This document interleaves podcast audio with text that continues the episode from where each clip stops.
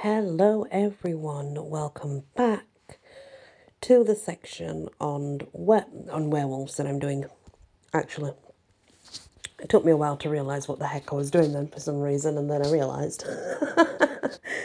so we are up to Deadly Hearts.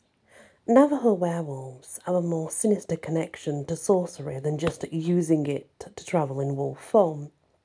A common belief is that they could create a magical potion or powder that could cause tuberculosis.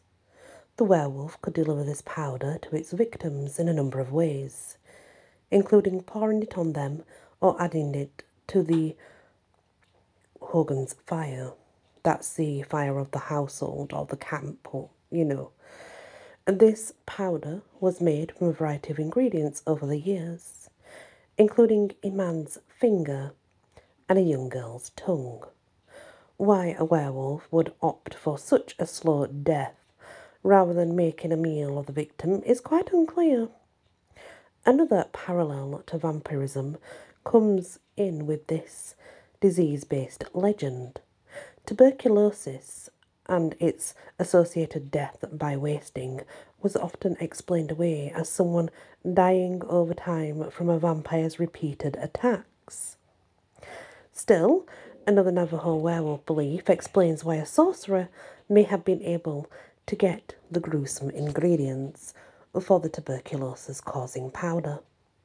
The skinwalkers were thought to dig up the graves of the dead to steal their jewels. Perhaps they removed a finger or tongue in the process. Hmm, who knows? No matter what they did when they got there, such literally ghoulish behaviour is not found in other lycanthropic belief systems. Werewolves usually are content to put animals and humans into their graves and be done with them at that point. They've been munched. They are no longer useful, right? Well, some believe that, some do not. The ghoulish belief did not vanish hundreds of years ago either. As recently as 1946 in Arizona, the Navajo believed that one of their own was exactly such a grave robbing werewolf. A well rounded beast, he also indulged in the usual mauling of animals and tribe members. He was sighted on at least one occasion still in human form, running in a wolf skin, supposedly before he transformed, although no one actually saw the change into wolf happen.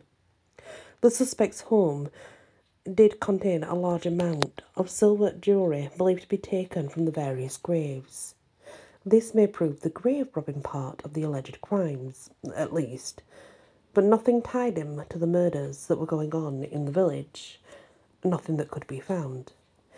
Even though I'm strongly leaning toward the possibility, leaning towards the possibility that all lycanthropy can be explained by some kind of visionary experience or actual out of body travel, elements of legend still complicate that. Finding stolen jewellery is such a problem unless the evil magician, magician did the robbing in human form. A further possibility is that an astral body can affect the material world. Hmm. It's interesting, isn't it?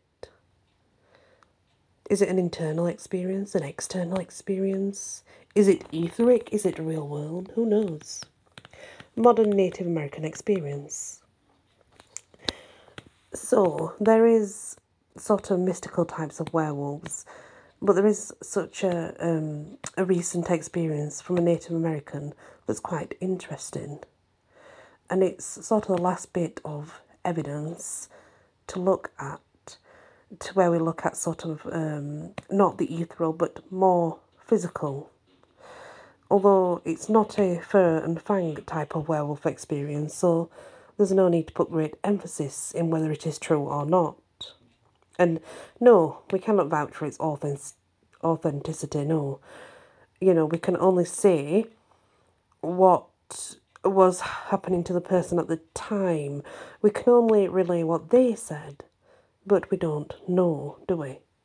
The event related to the following email really could have happened to someone who got carried away with a deep seated cultural belief. We don't know. Being Native American, I was always taught in my family that shapeshifting is a possibility. That was so common that I remember how others, in my tribe would even excuse some people's disappearances, saying they had shifted and then gone away. And I never really, really believed it though, till I saw something with my own eyes. Through high school, we had a strange friend, which is the best thing I can call him. So let's call him Strange Friend. In my letter, if you use it, everyone has weird things to say about him, and he helped this along by claiming to be another being. I basically thought he was full of shit. I'd never seen anything with my own eyes to believe it. Why, why would I think he was being honest? Well, one summer, my strange friend proved something, and it still chills me to this day. What I saw, I've never really told anyone. I didn't think anyone outside my tribe would believe me. I don't remember if there was a full moon or not, and don't know what triggered this change. A small group of us were outside in a wooded area about 2 a.m. We were talking along the trail, and my strange friend was in front of us. He started making strange movements, swinging his arms around. Then he started growling. He got down on all fours, and his back was extremely arched. He began clawing violently at the ground. In seconds, his fingers became ragged, and I could see lots of blood, even in the dim light. We all had stopped dead in our tracks and just watched. We didn't know whether to run or help him we were scared. My strange friend stood back up, and his body was all twisted. His arms looked out of the sockets, and he was shaking uncontrollably. He acted like he was in terrible pain. Somehow he looked taller than usual. He turned around and looked just standing there. I swear his eyes were shimmering in the dark. I can't even describe the freaky noises coming from his mouth at this point. He was salivating madly. Then he ran off suddenly, and none of us ever saw him again, although we did hear a rumour that he ended up killing a family member wherever he disappeared to. I was never able to prove the rumour that he murdered someone, and I couldn't prove either way, really, only from me and my friends that saw this happen. If that's true, then that's really quite dramatic thing to witness. Not only is it dramatic, but it will definitely scare people. And I can imagine that person would have been very scared. And also if it's true, it kind of takes away the etheric part of it, doesn't it? Because what they are witnessing is a physical. So, you know, that's what makes it interesting still, is the fact that no matter how much we want to just, um, well, me especially, want to just say, oh, it's an ethereal thing, there's always that one thing that comes back to claim, yes, but this is a physical thing. And it might not be a big thing, but what, whatever the reason, there's always that one thing that brings us back to thinking, is there shapeshifters? Do they exist? We can never truly say they do not, even if we do not say that they do. We just cannot. We cannot say that. We do not know. So that's this part of our werewolves complete.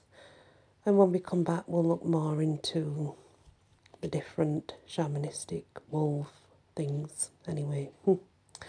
thank you for listening and many blessings.